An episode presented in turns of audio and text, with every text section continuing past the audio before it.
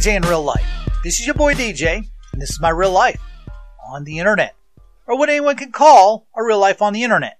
The last few days have been interesting to me for a variety of reasons, but one particular theme stood out in the face of all the stuff that's been going on in that time frame. That theme is how some folks are handling their business, or their inability to do so in an effective manner that reflects actual reality. Now, I may not be the best person to talk about handling business given my own shortfalls in that department. However, there are two specific related things I'm going to get into today. One that might or might not reflect on me in the particular about business handling, and the other about a group of people that have nothing to do with me personally, but it's over stuff that one would think, hey, how boneheaded do you have to be to screw this up? Only for the people I'm talking about here to show off how much they're screwing up at the moment. I may be a bit brutal here, so bear with me. The first thing has to do with something on Reddit, where I post under the handle DJ in real life, like I do with the show's social media accounts. A friend of mine posted an announcement on one of the subreddits there about an event he was promoting for a Miami Dolphins fan group. Here was the comment slash response that came from a user named The Buddha as one word and the E and the replaced by the number three that got my attention. Gretchen, stop trying to make the Dolphins happen. It's not going to happen. That was the actual response to the post. First off, this ain't Mean Girls. Outdated references to quotes from 15 year old niche movies are not cute. It was just sarcastically lazy, and for some reason that got under my skin. Maybe because of all the upvotes for it. Now, even though I'm not a Dolphins fan, and the subreddit this was posted under isn't really anti-Dolphins in nature, it would be more anti-Michigan Wolverines if anything. So I thought, hey, I should defend my friend here. I'm not sure I should have posted anything, but I did. I wrote that he wasn't Gretchen and that he wasn't a girl. I pretty much described who he was generally and just tried to stand up for him. I think my response was maybe a bit too serious looking or like I initially overlooked the movie reference, but I was more concentrating on staying up for my friend here at this point and didn't actually fully state what I wanted or likely needed to state. It didn't hit me to refer to the movie when I first responded, and I guess I came off somewhat like a dunce, despite me knowing about the movie stuff. Chalk that up to me not completely paying attention, and I'm guessing it showed. Even with that, there are two aspects about me that are apparent if folks look at how I responded to this on Reddit. One, if people want to know why I get wordy sometimes, my inability to get stuff across without doing so has caused me some serious suffering, so I got into the habit of doing that. Actually, it caused me suffering when I do get wordy anyway, so maybe that's something for me to look at. Anyway, two, I defend my friends publicly in public forums, even when some don't or won't do the same for me, and sometimes regardless of whether they are right or wrong. I think it's important to show friends that kind of respect that their friends do believe in them publicly, even when stuff going on around them isn't always kosher. That's just how I am. This has also caused me great suffering many times over as well, and in some cases with life altering consequences. I will say that I wouldn't have some of the good things I have without my friends, so I think it's important to show them public respect. Anyway, let me get to the second thing about today's subject matter. Now, this is about my own favorite NFL team, the Cleveland Browns. First off, entering the season. They showed a lot of potential with all the new talent and high expectations after years of frustrating losing and mayhem on and off the field.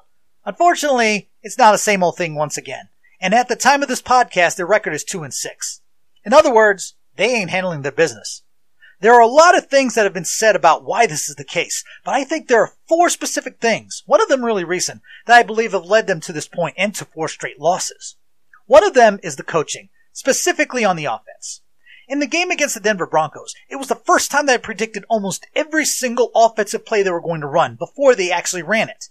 At least up to about four minutes left in the game when I turned it off in disgust. If I could do that, you could bet your ass that the Broncos could have too, and it showed.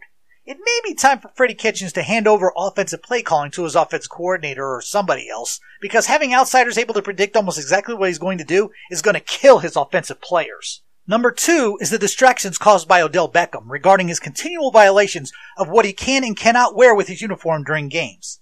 It's gotten so bad that he was told at halftime during the Broncos game that he wouldn't be able to play the rest of the game unless he and his teammate Jarvis Landry didn't change their shoes to regulation approved footwear. Odell, dude, there's a place for showing off your fashion sense, but unless you're a fan in the stands, it's not as a player on the football field.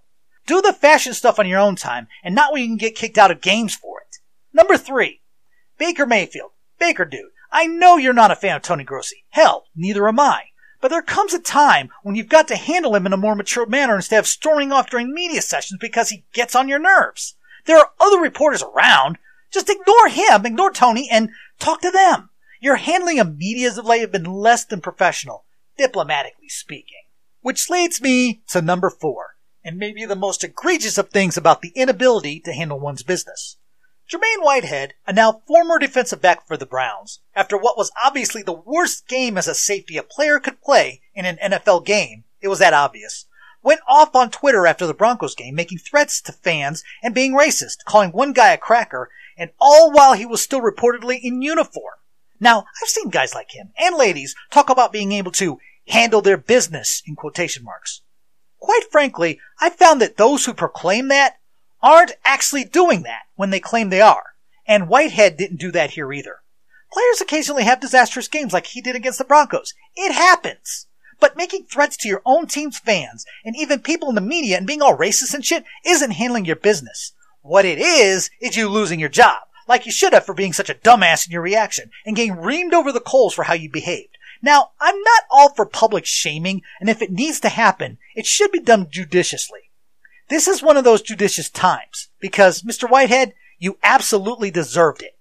Hopefully you get yourself together and try to go forward in a more positive way. But I do think you may have to wait until the XFL starts up before you try to come back because it's obvious you need more time to truly, and I mean truly, handle your business. And with that, I bid you adieu. Boy, that was exhausting. Anyway, don't forget to subscribe to DJ in Real Life on iTunes, Apple Podcasts, Spotify, Google Podcasts, the TuneIn app, and the show's YouTube page. You can find the show on both Twitter and Facebook under the username DJ in Real Life. That's one word, DJ in Real Life, where you can hook up with the show and find out the latest of what's going on. Until next time, folks, this is your boy DJ saying take care, God bless, and I'm out of here. And out of breath. Goodbye, everybody.